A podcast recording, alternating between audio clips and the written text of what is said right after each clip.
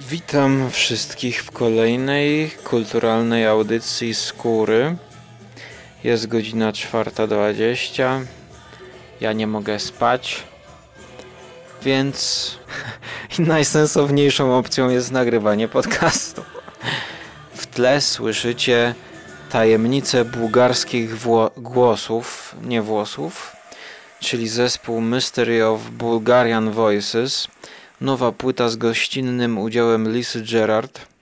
Nowa płyta tego zespołu z Bułgarii przypomniała mi, jak to dobry jest zespół i jaka dobra to płyta. Może na tle dyskografii nie jest jakaś wyjątkowa, nowa, rewolucyjna, ale to, że pojawiła się tam Lisa Gerrard, powoduje takie właśnie przypomnienie, że oni są znakomici i właściwie być może udział Lisy jest takim ukoronowaniem twórczości, taką nagrodą. I tutaj przypomniało mi się ze szkoły średniej bodajże, albo końca podstawówki, kiedy na angielski uczyłem się słówek. Pamiętam, że były to czasowniki nieregularne i nauczycielka dała nam taką listę długą na 4 strony A4, gdzie te wszystkie czasowniki były wyszczególnione w tabelce. I nie dość, że się uczyłem słów angielskich, to również uczyłem się słów polskich. I pamiętam właśnie, że wtedy nauczyłem się słowa, co to oznacza inkrustować. Właśnie. I Lisa Gerrard jest takim diamentem na tej płycie i inkrustuje tę płytę Bulgarian Voices swoim głosem. Jej głos raczej niż ona jest takim diamentem, choć ona również także. Dlatego polecam ten album. Na wstępie do recenzji filmowej. Nie będzie to tajemnicą Silver Lake, jeśli powiem, że piję herbatę zrobioną z 2 Liptonów, a właściwie z 2 połówek Liptonów. Tak, widzicie jak się stoczyłem. Herbata zamieniła się w resztki Liptona, bo jak się zaparzy raz Liptona, to potem można zaparzyć go drugi raz. O ile się, że tak powiem, nie jest wyczulonym na dobrą herbatę, no to wtedy drugi raz można zaparzyć Liptona, ale pod warunkiem, że się ma 2 pozostałości po Liptonie. Jeżeli masz sagę, to musisz zaparzać 3 pozostałości po sadze, bo inaczej to po prostu nie czuć herbaty, nie oszukujmy się. To tylko moja babcia jest w stanie zaparzać Liptona 3 razy i mówić, że to czuć smak tam.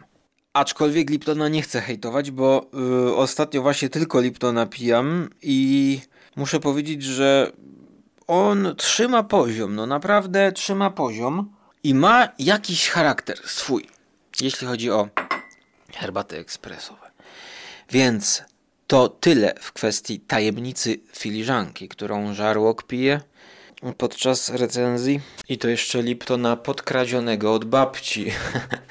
Gdyż wygląda to w ten sposób, ona wie, że ja biorę te Liptony, bo wygląda to w ten sposób, że babcia kupuje taką paczkę Liptona i za każdym razem jak przychodzę, kiedy jest nowa paczka, to mówi: Łukasz, słuchaj, kupiłam te Liptony, powiem ci, że coś niedobre są.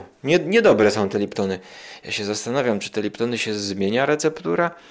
Czy babcia coś wydziwia? Nie, babcia kupuje za każdym razem jakąś inną edycję Liptona. Raz jest to Intense Black, raz jest to Earl Grey, potem jeszcze jakaś Lemon i za każdym razem mam wrażenie, że ona chce mi dać tych Liptonów, żeby jak najszybciej mogła zużyć paczkę i kupić następną edycję Liptona. No i tak w kółko można się kręcić, bo Lipton dużo wypuszcza różnych wersji tych swoich herbat. I ja mam wrażenie, że już ostatnio chyba przeleciałem przez wszystkie Liptony i będę największym znawcą Liptonów na polskim YouTubie i w polskim podcastingu. Bo biorąc pod uwagę, że czajnikowy testów herbat prawie w ogóle nie kręci, to chyba tak, to chyba trzeba wypełnić jakoś tę lukę i niszę. Tajemnice Silver Lake, czyli nowego filmu reżysera It Follows, które to dzieło dostało u mnie za pierwszym razem 9 na 10 i właściwie po czasie dostało 10. Chyba w ciekawy sposób taki, że nie musiałem drugi raz tego oglądać, tylko właściwie oglądając to w pamięci, ja wracając do tego filmu dałem 10 i jedynie do fragmentów wracałem. Tak więc jego drugi film był dla mnie żelazną pozycją. Ale w jaki sposób dotarłem do kina, jest to historia na osobny, nie na osobny podcast, na osobną dygresję, którą teraz właśnie zaczynam. Nie dość, że nie mam herbaty mojej kochanej elektronicznej, to nie mam jeszcze maści, którą trzeba mieć na receptę, na moje uczulenie na ręce. Wyobraźcie sobie, że to jest dokładnie to samo uczulenie, które mam od przedszkola. Pamiętam, normalnie to opowieść w klimatach It Follows jeszcze. Pamiętam w przedszkolu ten moment, kiedy to coś mi wyszło na rękę i zaczęło mnie drapać i jak zacząłem to rozdrapywać. Normalnie Cronenberg, po prostu Cronenberg. I jeszcze to jest maść ze sterydami, tak więc no chce mi się tutaj po prostu szlak trafić, chce mnie. Więc nie wiedziałem, że reżyser It Follows pracuje nad kolejnym filmem. Dowiedziałem się o tym pod koniec, a właściwie w środku oglądania trailera Tajemnice Silver Lake. Było to tak, że przykuł ten trailer czy plakat moją uwagę na IMDb. Obejrzałem, patrzę i już coś tak mi świtało, żeby może przełączyć dalej, bo narracja taka w stylu troszkę Magnolii na tym trailerze. Troszkę takie Fear and Loathing Las Vegas Terry'ego Gilliama. Taki, wiecie, postmodernistyczny miszmasz, komediowo właściwie nie wiadomo jaki to będzie film. No i widzę, że to ten reżyser. Pyk, watchlista, obejrzymy to. Ale to zdarzenie miało miejsce jakieś pół roku temu. Jak to z każdym trailerem zapomniałem o filmie, który ma powstać. I no, IMDb też nie przypomina na tej watchliście. Co mi to daje, że ja daję sobie na watchlistę? Właściwie te serwisy, nie wiem jak Filmweb, bo używam tylko IMDb, powinny jakoś, nie wiem, może przypominać jakimiś powiadomieniami, że pojawił się twój film, który chciałeś obejrzeć w kinie, w twoim mieście. Ciekawe by to było. Pomocna opcja. No i w jaki sposób po raz wtóry wrócił do mnie ten trailer. Jest to opowieść na dygresję w dygresji, którą zawarłem na swoim Instastory, czyli relacjach na Instagramie. I teraz właśnie zaczynam dygresję w dygresji. I pragnę was uprzedzić, że jest to przemyślany podcast, nieeksperymentalny. Mam szkielet narracji w głowie, więc nie przejmujcie się. Trzymam was za rękę, nigdzie nie upadniecie i nie pójdziecie na manowce myśli, skóry, który tutaj sobie niby gdzieś bryluje. Wszystko jest przemyślane. Spokojna głowa. Tylko zapomniałem właśnie, co teraz miałem mówić. Tak, ja właśnie. Na Instagramie walnąłem taką fotkę. Mam otwartą tę relację, więc od razu wam przeczytam. Trailer Tajemnice Silver Lake wykrzyczał mi prosto w twarz. Człowieku, musisz czym prędzej iść na to do kina. To może być film o tobie. I wiedziałem już, że będę robił tę relację, ponieważ robiłem ją dokładnie z kina. Siedząc na fotelu w Cinema City, zrobiłem fotkę dokładnie momentu z początku filmu, kiedy główny bohater wraca do swojego domu, mieszkania, które wynajmuje i tuż prosto z nieba spada na ziemię przed jego nogi martwy bóbr czy jakaś martwa wydra, rozbryzguje się w krwi na podłodze i ostatnim tchnieniem patrzy w oczy głównego bohatera. od tego wszystko się zaczyna. Podobnie jak w filmie Donnie Darko troszkę, kiedy na głównego bohatera Dom spada silnik samolotowy, co jest właśnie takim przyczynkiem do całej dziwacznej historii. Na tej relacji dałem hashtag ale Hitchcock, podpis taką koszulkę chcę co ma główny bohater. No i jest to jedna z koszulek, którą ubiera główny, charakterystyczny mężczyzna grany przez tego aktora, który grał w Przełęczy Ocalonych Mela Gibsona. Ma on niebieską koszulkę z taką grą z lat 80. Nie wiem, czy to jest fikcyjna, czy stworzona na potrzeby filmu. Mianowicie morze, w morzu płynie jakaś kobieta, zbliża się rekin i nad tą kobietą chyba jest taka malutka chmurka z setką, 100, która no jest takim charakterystycznym znakiem, kiedy coś zebraliśmy, jakiś skarb albo jakiś diament w grze komputerowej, to nad nami taka chmurka właśnie się ujawnia, zliczając nam liczbę punktów, którą zdobyliśmy. Więc ta pływaczka na koszulce, która płynie w wodzie albo pod wodą, albo nad wodą i natrafia na rekina, to właśnie zebrała coś wartościowego, a zbliża się do niej rekin. No i jak to się skończy, ta historia? Nie wiemy. I dokładnie ta koszulka odzwierciedla moment i miejsce głównego bohatera, jakie jest jego w filmie w tym okresie, kiedy on ubiera tę książkę. Czyli zbliża się do niego jakieś zło, a wydaje się, że właśnie zdobył coś super. Czyli kobietę, dziewczynę tutaj. Dodatkowo na tej relacji, bo widzicie, to właśnie lepiej zobaczyć relację, no ale ja to już podcastuję swoją relację, tak opisując ją, prawda, jedna relacja szybciej się ogląda niż słucha, okazuje się.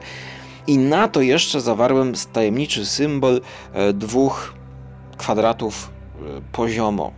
Symbol, który w filmie oznacza keep quiet, zachowaj ciszę. Jest to symbol stworzony przez włóczęgów, meneli, włóczęgów bezdomnych, do takiej specjalnej książeczki, gdzie zapisują wszystkie takie właśnie symbole, którymi oznaczają miejsca, do których się udają. Jeżeli znajdą jakiś opuszczony budynek, w którym chcą czy to zamieszkać, czy przebywać, to na przykład oznaczają keep quiet i wszyscy wiedzą, że nie wolno hałasować, którzy tutaj przyjdą, bo na przykład sąsiad może zadzwonić na policję. Keep quiet, więc w kinie trzeba być cicho, a nie robić relacji i świecić ludziom po oczach. Dlaczego ja w ogóle opowiadam o tym wyjściu do kina jak o wyprawie za morze albo wokół świata?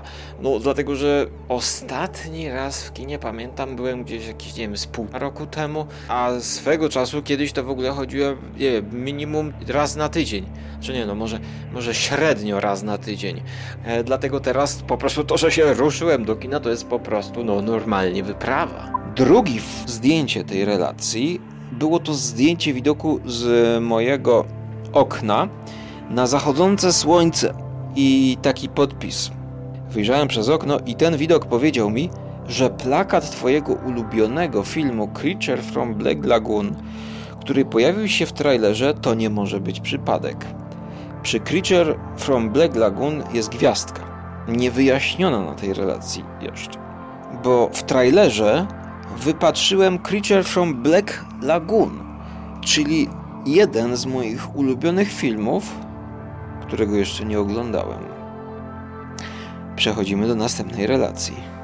Mamy tutaj zdjęcie zrobione niedaleko kina, zdjęcie podczas mojej drogi do kina, gdzie jest pełnia księżyca.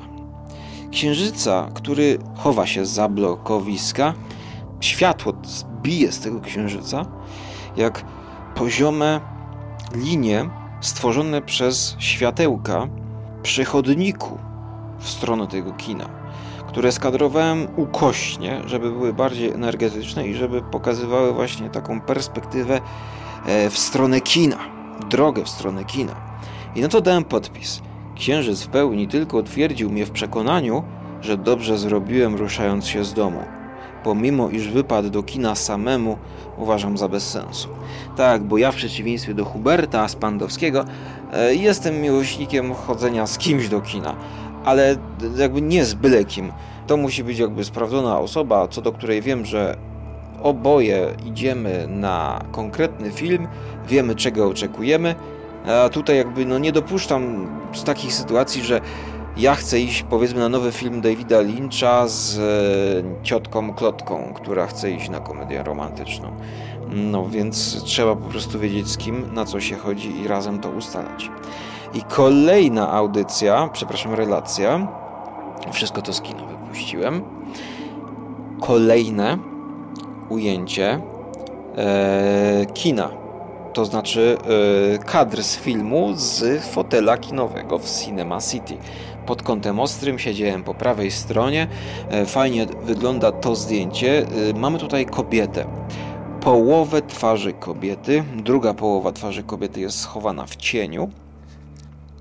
Jest to blondynka, a właściwie cała karnacja jest pomarańczowa i całe ujęcie jest jakby płonęło światłem z ogniska. I podpisy są takie. I tak oto siedzę w kinie i oglądam film o sobie. To jest na czole tej kobiety prawie, że.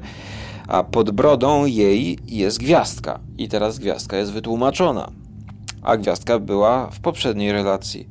A Creature from Black Lagoon wciąż czeka na właściwy moment, by zobaczyć go pierwszy raz. Hashtag It Follows umieszczony na niewidocznym oku tej aktorki. I pod koniec filmu, bo te relacje wrzuciłem na początku seansu, pod koniec filmu jest jeszcze jeden kadr wrzucony z końca seansu, gdzie wyświetlał się jakiś film niemy i tam był napis mówiący o tym, co mówi główna bohaterka tego niemego filmu. I'm afraid. Biały napis na czarnym tle, zrobiłem zdjęcie w taki sposób, że nie widać, że to jest z kina, tylko ten napis jest przekrzywiony i to jest bardzo abstrakcyjne ujęcie. Dlaczego bawię się w takie gierki? A to dlatego, że ten film właśnie w takie gierki też się bawi i lubi bawić. I właściwie cała historia, jak trafiłem na ten film, jakie miałem odczucia, jak oceniam ten film, jak na mnie wpływ wywarł i jak go myślę będę albo mogę oceniać po latach, jest właśnie związany z kontekstem prywatnym, którego tutaj jakby no nie chcę zdradzać, i ze specyfiką tego filmu. No bo pierwszy jego film 10/10, tutaj coś zupełnie innego, niby komedia, nie wiadomo czego oczekiwać, ale już po pierwszych 10 minutach zorientować się można, jaka jest konwencja tego filmu. No, że jest to coś w stylu właśnie Fear and Loathing Las Vegas. Skojarzenia z Terrym Gilliamem miałem tutaj zdecydowane. Taki współczesny Terry Gilliam, nawiązujący troszkę do tego i owego. Czy to do Hitchcocka, czy to do... Właśnie narracja jest Hitchcockowa w tym filmie. Ale dobrze, ale jeszcze pojawiła się jedna relacja już po seansie o godzinie 22:49. Ja mam archiwum tych relacji, więc to jest też taka forma pamiętnika swoistego, takiego tajemnego, bo jakby w tych relacjach ja zawieram więcej niż postronny człowiek może się zorientować. Jakby to są dwie warstwy relacji. Jedna warstwa relacji jest taka, że jest for everybody, a druga jest for me, ale teraz przeczytam wam to, co jest, opiszę wam, bo to właściwie tak i tyle w kwestii recenzji Silver Lake. To jest podpis na dole, tak? To są wertykalne ujęcia, bo wyświetlasz to na komórce, więc idziesz oczyma z góry do dołu. Jest pierwszy, i to jest podsumowanie, tyle w kwestii recenzji Silver Lake.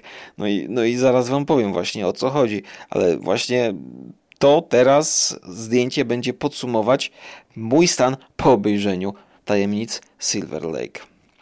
Tak, to przydarzyło się mnie. Pierwszy raz w życiu. Uśmiech.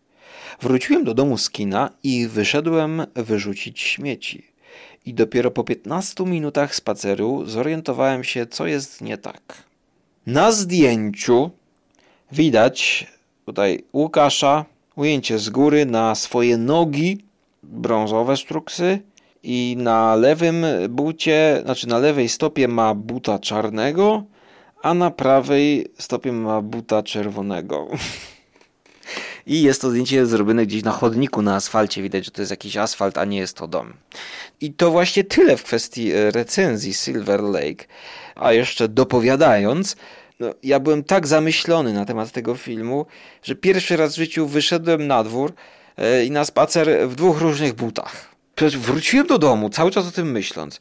Zdjąłem buty, wziąłem śmieci, ubrałem się ponownie, poszedłem jeszcze skorzystać z toalety, wyszedłem, założyłem jednego buta, cały czas myślałem o Silver Lake, założyłem drugiego buta, wziąłem śmieci, wyszedłem, wyrzuciłem śmieci, poszedłem sobie zrobić kółeczko wokół domu i spojrzałem w końcu na ziemię, nie wiem po co i dlaczego, i patrzę kolorystycznie, nie? Czerwony trampek i czarny trampek. O kurczę, ja pierdzielę.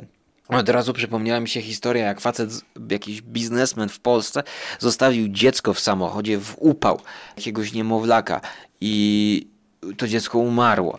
I oczywiście to straszna tragedia, brokowce się rozpisywały i ja powiem wam, że w tym momencie ja zrozumiałem tego człowieka. Jeżeli on miał naprawdę jakieś bardzo ważne sprawy na głowie, czy głowę zawaloną pracą, tymi wszystkimi myślami, wiecie, tym wszystkim takim no, niekoniecznie przyjemnym, to po prostu człowiek jest w stanie wpaść w coś takiego, że działa jak jakiś automat, który nie zawsze do końca jest naoliwiony i zaprogramowany tak, jak powinien być właśnie. Choć tutaj oczywiście lewy i prawy buty różny jest żadnym problemem. Ale ja po tym filmie byłem przerażony tym, jak bardzo pewne sceny, pewne momenty, przesłanie pokrywa się z tym, co wydarzało się i wydarza się w moim życiu przez ostatnie 2 lata jakieś. I w ogóle moment obejrzenia tego filmu, decyzja, dlaczego akurat wczoraj, a nie dzisiaj, bo oglądałem ten film we wtorek, kiedy w sumie miałem jeszcze tam coś do zrobienia i zwykle wolę w czwartek wieczorem iść do kina, kiedy jakby już mam część rzeczy za sobą. Po prostu ja byłem przerażony zbiegami okoliczności. No, tak jak w filmie Magnolia. Te wszystkie zbiegi okoliczności do czegoś cię prowadzą, znaczy głównego bohatera tam, znaczy przepraszam, bohaterów Magnolii, bo tyle ich tam jest. I tutaj w tajemnicach Silver Lake główny bohater też próbuje rozwikłać jakąś zagadkę. No zagadkę, coś ciągnie go do odnalezienia czegoś.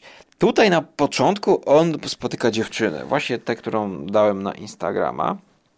Zaczyna się znajomość i ta dziewczyna nagle znika. I to jest właśnie jego tak zwany McMuffin. On idzie za tą dziewczyną, jak u Hitchcocka. To go napędza do działania.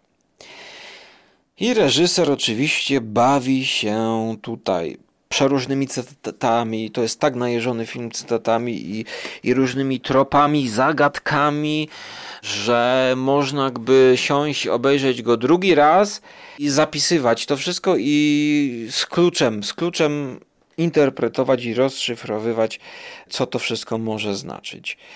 W kwestii odczytania tego filmu, moim zdaniem to nie jest film trudny i skomplikowany, tak jak na przykład filmy Davida Lyncha potrafią być takimi puzzlami, do których ciężko jest znaleźć klucz. Tutaj ten klucz, mam wrażenie, jest podany na tacy na wierzchu, tylko trzeba wykonać pracę i przysiąść, jak to rozwikłać. Tak mi się wydaje po pierwszym obejrzeniu, że gdyby reżyser nam powiedział jakby to nawiązanie, to jest to, to jest to, to jest to, to jest to jakby zdaję sobie sprawę, że ten film ma jakieś jedno takie główne rozwiązanie. Ta zagadka, te puzzle można ułożyć jakby na jeden sposób przemyślany przez reżysera. No nie tak jak powiedzmy u Lyncha, który też ma jakby swoją zagadkę ułożoną, ale jednak pozwala i pozostawia dużo miejsca na interpretację. Choć w tajemnicach Silver Lake, mam wrażenie, jest troszkę za bardzo dopowiedziane wręcz w pewnych momentach. W pewnych momentach te zagadki są jakby bardzo rozkładane na części pierwsze przez samego głównego bohatera, a jeszcze przez scenarzystę, którym jest reżyser sam we własnej osobie, dopowiadane. Na przykład, kiedy bohater spotyka jakąś kluczową postać, to ta postać mówi, co zrobiła, że na przykład ona napisała wszystkie piosenki, ona jest tym i tym. Z jednej strony mamy tutaj do czynienia z metaforą, bo dużo metafor w tym filmie, więc można interpretować to na wiele sposobów, ale jest jakby to wszystko momentami za bardzo słownie wytłumaczone, mam wrażenie. Ale te metafory mi się podobają. Podoba mi się metafora tego człowieka starego, który pisze wszystkie piosenki, który jest, nie wiem, no może jakimś diabłem, no nie wiem, jakimś demiurgiem, chociaż tutaj no, dwóch demiurgów raczej nie ma. Jest to no, postać jakiegoś diabła, no widzicie, to też, no ale tak sobie myślałem, albo diabeł, albo demiurg, który pisze te wszystkie piosenki, czyli teksty kultury. Myślę, że to jest też jedna z kluczowych postaci do interpretacji. Pisze teksty kultury i te teksty kultury wpływają na ludzi i zmuszają ludzi do konkretnego działania. I o tym jest ten film. To nie jest spoiler. To jest powiedziane w trailerze i na początku wyraża tę myśl główny bohater. Mianowicie, główny bohater oprócz tego, że poszukuje tej kobiety, z którą się zapoznał na początku, która zniknęła, to również poszukuje jakichś podpowiedzi w tekstach kultury szeroko pojętej. Zarówno w komiksach, w muzyce, w obrazkach, nawet mapkach publikowanych na płatkach do śniadania. I właśnie tutaj reżyser rozpatruje taką zagadkę światową, mianowicie do czego prowadzi nas kultura i co z nami robi. Czy to wszystko jest jakoś zaprogramowane? Czy nasze losy tego, co zrobimy, mogą zostać zainspirowane przez piosenkę? Czy w świecie postmodernizmu, gdzie no niby wszystko już było przetworzone i wszystko jest recyklingiem, to czy jakaś kopia czegoś może nas zainspirować do czegoś nowego, skoro ta pierwotna inspiracja była kopią? Więc tak naprawdę dochodzimy do wniosku, że inspiruje nas i popycha do działania ten oryginał, który był tam już drzewiej dawno wymyślony i on określa swoje inspiracje, więc to, co nas inspiruje, to jest już ustalone dawno temu przez tego jednego człowieka, który jakby wymyśla wszystkie piosenki, czyli wszystkie teksty kultury, które nas do czegoś popychają. Czyli tak naprawdę te wszystkie archetypy, tak? Biblia, mitologia, etc. I to jest bardzo ciekawy wątek, ożywczy mam wrażenie, w kinie, bo każe nam jakby porzucić całą popkulturę współczesną i wrócić jakby do meritum, do korzeni. Choć sam z tajemnicy Silver Lake jako film bawi się między innymi współczesną popkulturą. Poprzez te metafory, poprzez nawiązywanie do archetypów również właśnie czerpie i bazuje na klasyce. I tutaj właśnie demiurg. Mamy również postać takiego króla, który dla mnie wprost wyjęty jest troszkę ze starego Gilliama Fisher King, takiego króla włóczęgów. On wydaje mi się, że jest demiurgiem, bo założono mu koronę na głowę. Jeżeli będziecie oglądać ten film, to zwróćcie uwagę, on się pojawia w kluczowych momentach i on chyba kieruje głównego bohatera na pewne tory. Film trwający 2 godziny 20 minut jest do oglądania ciężki? Właśnie nie. Jeżeli lubi się tego typu kino, powiem tak, to oglądanie będzie przyjemnością. A tego typu kino mam na myśli właśnie Fear and Loathing Las Vegas, czyli wiecie, takie rozwleczone, ale najeżone nawiązaniami. Tutaj nie ma napięcia, to jest troszkę komedia, troszkę właśnie taki strumień świadomości reżysera i tego głównego bohatera. Główny bohater, no taki everyman współczesnych 30-latków, który siedzi w domu, nie wiadomo co robi, czyta książki, komiksy, ogląda filmy, gra na komputerze, zagra coś na gitarce, jest takim geekiem trochę też, próbuje zarobić, a właściwie nie próbuje, nie wiemy w jaki sposób on zarabia, więc nie wiemy skąd on się wziął, kim on jest, jakie jest jego pochodzenie, a z drugiej strony łatwo jest się z nim identyfikować, bo właśnie teksty kultury, prawda? No. Nas łączą, wszystko łączą nas te teksty kultury, więc się z nimi identyfikujemy i też tutaj reżyser jakby też bierze to pod uwagę i właśnie mówi nam poprzez inną bohaterkę, która pyta go, jak ty zarabiasz na życie? I tutaj on nie odpowiada, nie chce odpowiadać i nie mówi tego, jak on zarabia na życie, bo go to męczy to pytanie. Do czego zmierza ten film? Nie chcę spoilerować i nie będę spoilerował, więc powiem enigmatycznie, żeby było i dla wtajemniczonych, i dla tych, którzy już oglądali. Według mnie zakończenie to jest największy sad end, jaki ostatnio widziałem, przedstawiony w formie happy endu. Czyli jest to sad end pod przykrywką happy endu. Albo może jest to moja nadinterpretacja poprzez właśnie warunki tutaj, jakie mam, prawda, życiowe, które jakby no siłą rzeczy sobie projektuję na kulturę, którą oglądam. Ale nawet odłączając emocje, to wydaje mi się, że to jest sad end pod przykrywką happy endu. I jest to przerażające, powiem wam. Hashtag konstatacja, hashtag, nie wiem, smutek, hashtag, nie wiem, czas płynie, ludzie umierają, po prostu nic się nie dzieje. Marazm, hashtag marazm. No smutny jest to film. No jest to miszmasz, jest to kolaż też filmowy. To, co trzeba jeszcze powiedzieć i zwrócić uwagę, wydaje mi się, że na swój sposób fani It Follows nie będą zawiedzeni.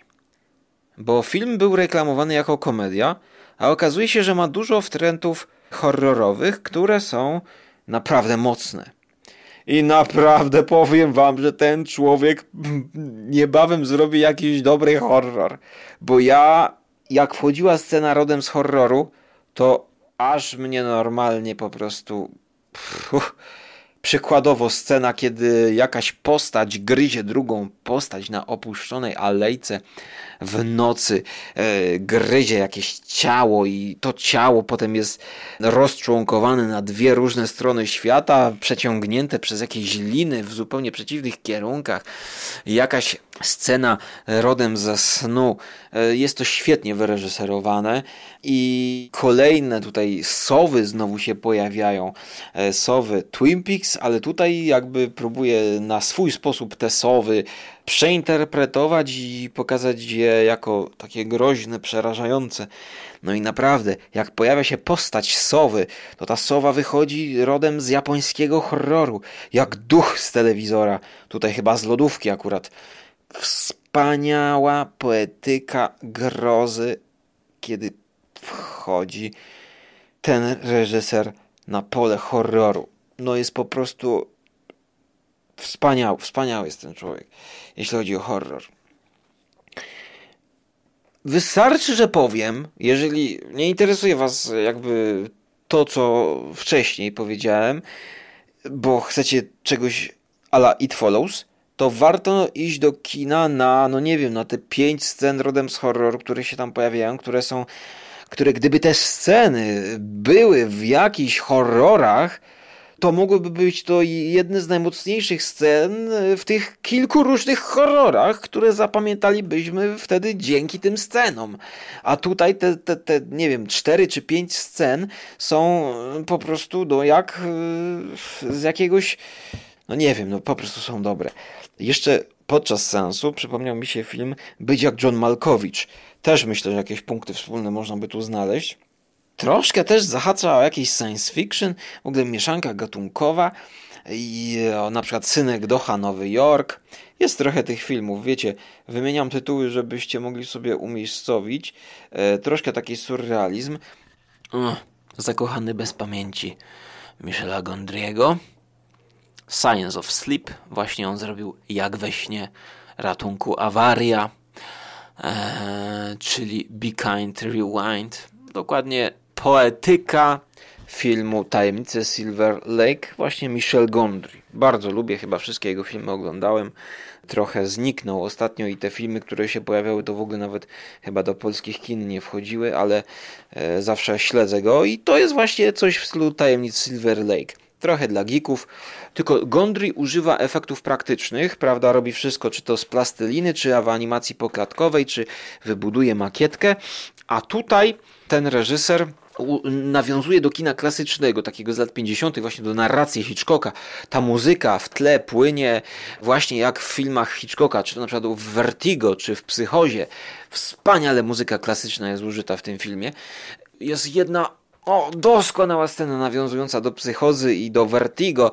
Ta klatka schodowa, na której mieszka, ten ptaszek, którego można interpretować właśnie w kontekście filmów Hitchcocka, chociaż tutaj już zapomniałem, bo dawno sobie nie odświeżałem, ale ptaszki u Hitchcocka to jest jedno i ptaszek wiem, że był w Vertigo.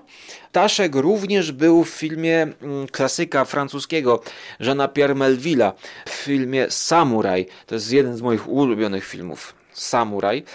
I tam też był ptaszek w klatce. No i tutaj główny bohater też obserwuje ptaszka w klatce.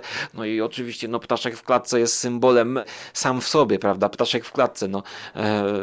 To jak zobaczycie na początku ten znak, to wiedzcie, że wszystko co oglądacie może być metaforą, może być symbolem i ptaszek w klatce tutaj jest ewidentnie, po prostu nawiązuje do jednego z bohaterów, który w tym filmie jest jak ptaszek w klatce.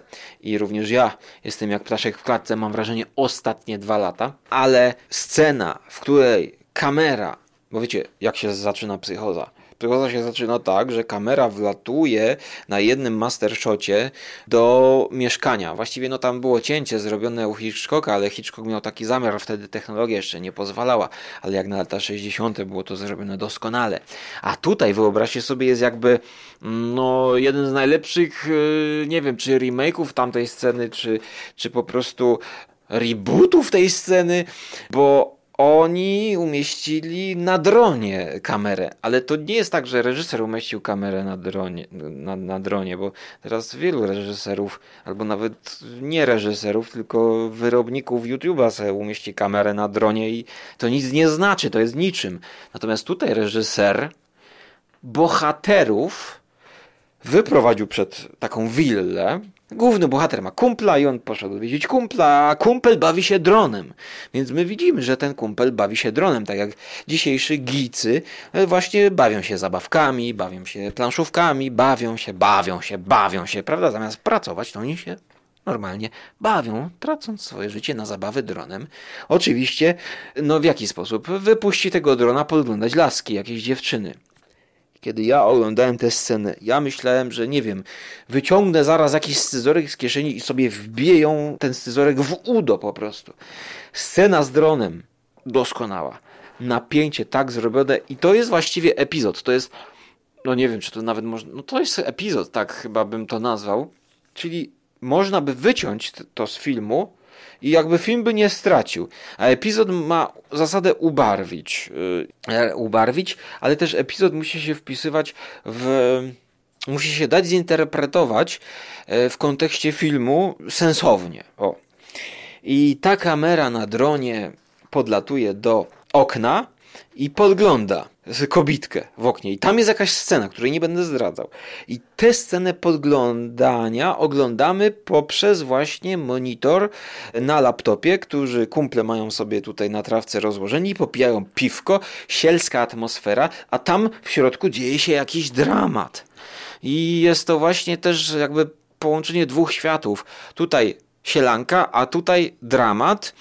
I tym łącznikiem jest kamera. Dokładnie tak jak, pomiędzy, moim życiem, waszym życiem, a tekstem kultury.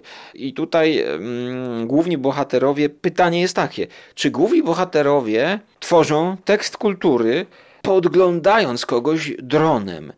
Bo zapisują film na jakimś pliku, tak? Coś tam się wydarza, jakaś scena, jakiś teatr, tak? Można powiedzieć, że teatr jest wtedy, kiedy jest skierowany dla kogoś, tak? Więc podglądając jakieś zdarzenie, które nie jest do kogoś skierowane, to nie jest teatrem. A oni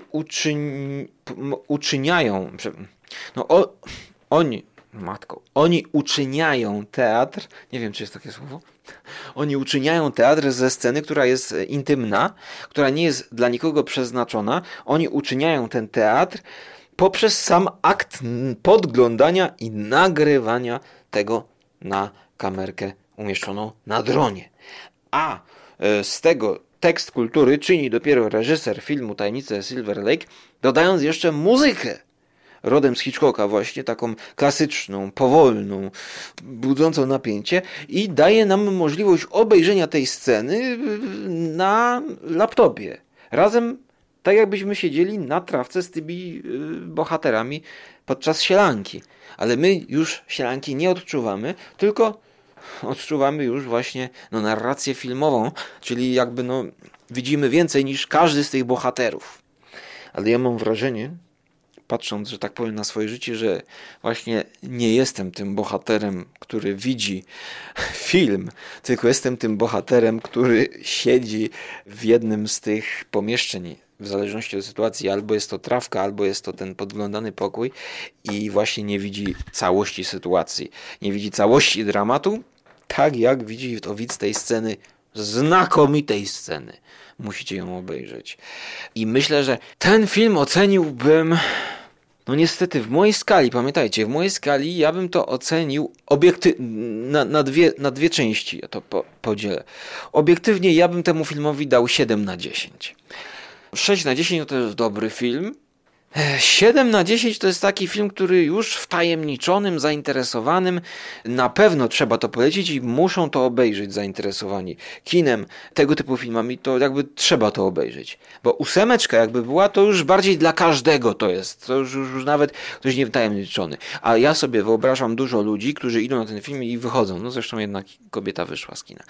Czyli trzeba siedzieć w kulturze i wiedzieć, co się dzieje, prawda, w kinematografii, żeby odczuwać taką przyjemność. 7 na 10 to jest wysoka nota. Natomiast moja prywatna, jeżeli miałbym nieobiektywnie ocenić, to ja jakby tutaj chyba pierwszy raz w historii może bym walnął 10, ale z kredytem zaufania. I ja oceniłem 10 na 10 na IMDb ten film, ale to dlatego, żeby zaczekać, jak się potoczy los wydarzeń mojego życia i wrócić do tego, bo kiedy do tego wrócę? Przyjdzie taki moment, że ja będę oglądał sobie 10 na IMDb. A co ja wystawiłem tutaj? Ileś lat temu wystawiłem 10 na 10. Wiadomo, Twin Peaks, bam, tam Blade Runner, coś tam jeszcze, nie? Patrzę, co? Tajemnice Silver Lake? A, bo wtedy ja wystawiłem, bo myślałem, że to się ułoży mi tak. I dlatego chciałem zweryfikować, mieć pewność, że zweryfikuję ten film. Czy w tym momencie, kiedy ja go obejrzałem, to ja to odczytywałem prawidłowo, czy to była jakaś jedna wielka zwida i taka ułuda, jak wiele takich właśnie motywów też w tym filmie jest pokazanych, jakiegoś łudy, czegoś nierealnego, czegoś fikcyjnego, co wydaje nam się, że jest prawdziwe, a okazuje się być jakąś po prostu, nie wiem, rozpadającą się iluzją. I dlatego właśnie wystawiłem 10 na 10, żeby zweryfikować. Choć oczywiście ten film ma swoje wady i mam nadzieję, że tutaj jakby rozumiecie moją ocenę, dlaczego dałem 10 na 10 temu filmowi. Bo czy ja chcę do niego wracać? Myślę, że obejrzałbym jeszcze raz może za jakiś czas, ale na pewno nie będzie to przeżycie pod względem filmowym takie jak, nie wiem, Twin Peaks, tak? Bo obawiam się po prostu, że jeżeli, nie wiem, w życiu ułoży mi się albo nie ułoży na określony sposób, emocje opadną, mam nadzieję za jakiś czas, to ja już nie będę tego filmu właśnie tak odbierał, że kurczę, co z tego, że tutaj są jakieś punkty styczne z moim życiem, tak? Co z tego? Zdarza się, wezmę jakiś inny tekst kultury i samo to, że są podobne wątki tutaj i tam, plus jeszcze moja nadinterpretacja, nie czyni z tego filmu dzieła jakby wyjątkowego dla każdego. Dla mnie może tak, ale nie czyni tego filmu bardziej uniwersalnym. Dlatego 7 na 10 to jest ta ocena główna, jaka idzie od skóry. Jeżeli ktoś nie obejrzy tego filmu, kto był fanem It Follows, jakby no, decyzja należy do was. Ja spróbowałem jak najbardziej obiektywnie przekazać o tym filmie to, co miałem do powiedzenia. To będzie żałował, bo te sceny są. No i jeżeli ktoś zrobił taki film jak It Follows, to po prostu jego drugi film zasługuje na to, żeby go obejrzeć, nawet jeżeli to byłby, nie wiem, albo teledysk, albo 10-godzinna epopeja o ślimaku, który idzie przez ulicę Nowego Jorku i nic się tam nie dzieje. No chociaż to można by akurat obejrzeć w przyspieszonym tempie.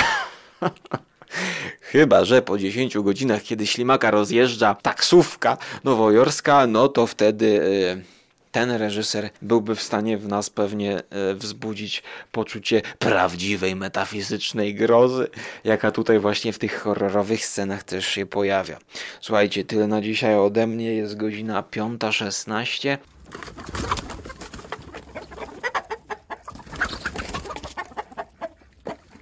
Mam nadzieję, że powiedziałem coś, co zapadnie wam w pamięć podczas tej audycji i może pomoże w interpretacji tego dzieła filmowego.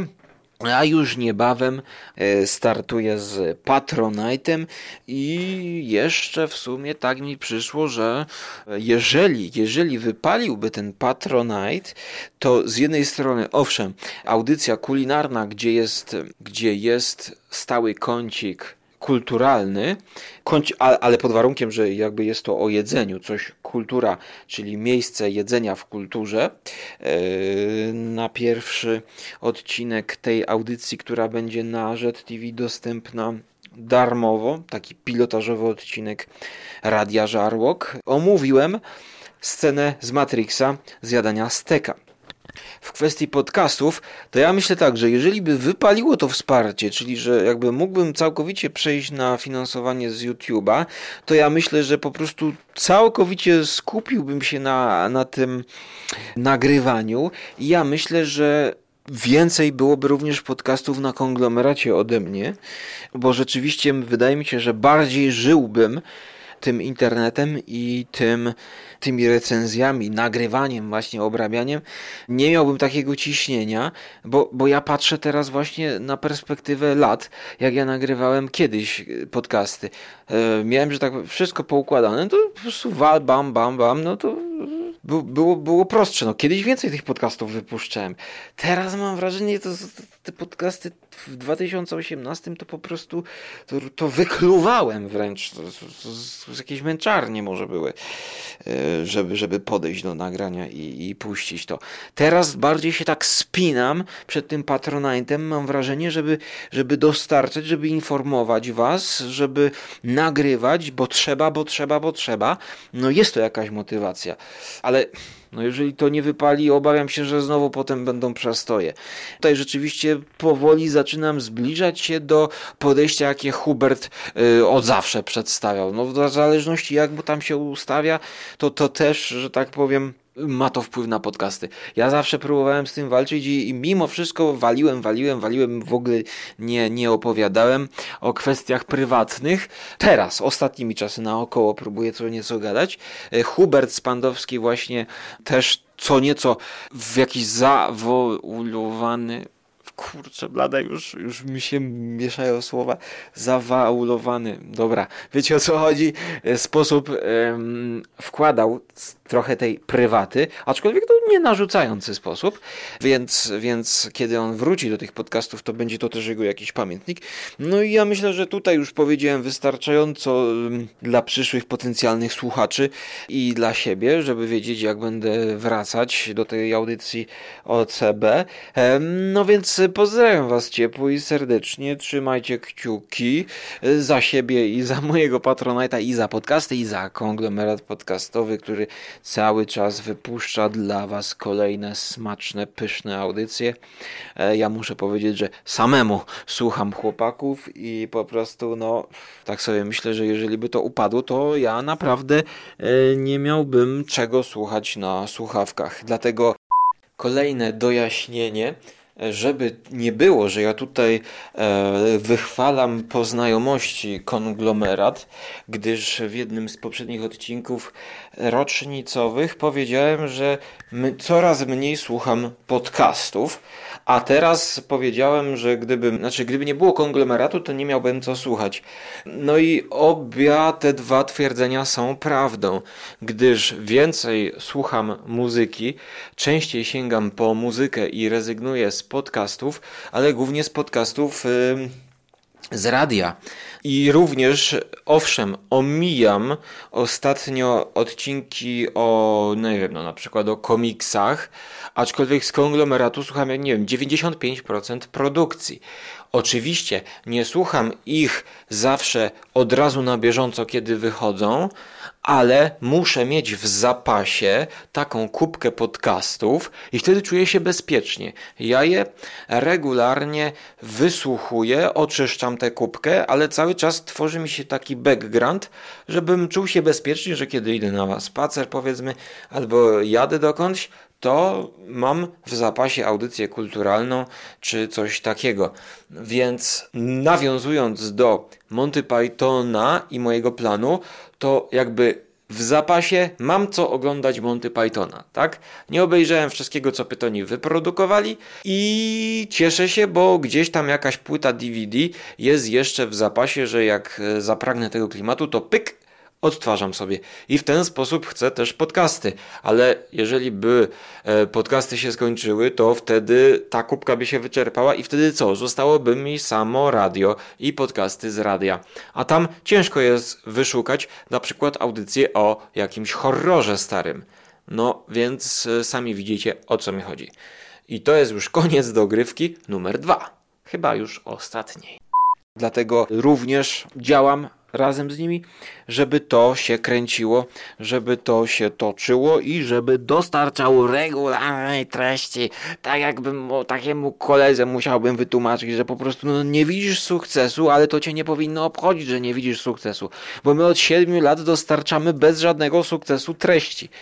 Regularnie po prostu na tym polega prowadzenie, czy to bloga, czy internetu. Nie interesuje cię nic innego. Nie interesuje cię sukces. Nic cię nie interesujecie. Interesujecie po prostu walisz, bo jesteś pieprzonym geekiem i interesuje cię to, co robisz i walisz to, no to walę. Żrę, nagrywam, kulturę, wszystko i recenzuję. No i tyle. I pozdrawiam was ciepło i serdecznie i do usłyszenia w przyszłości, mam nadzieję, i do zobaczenia na Jet TV. Cześć.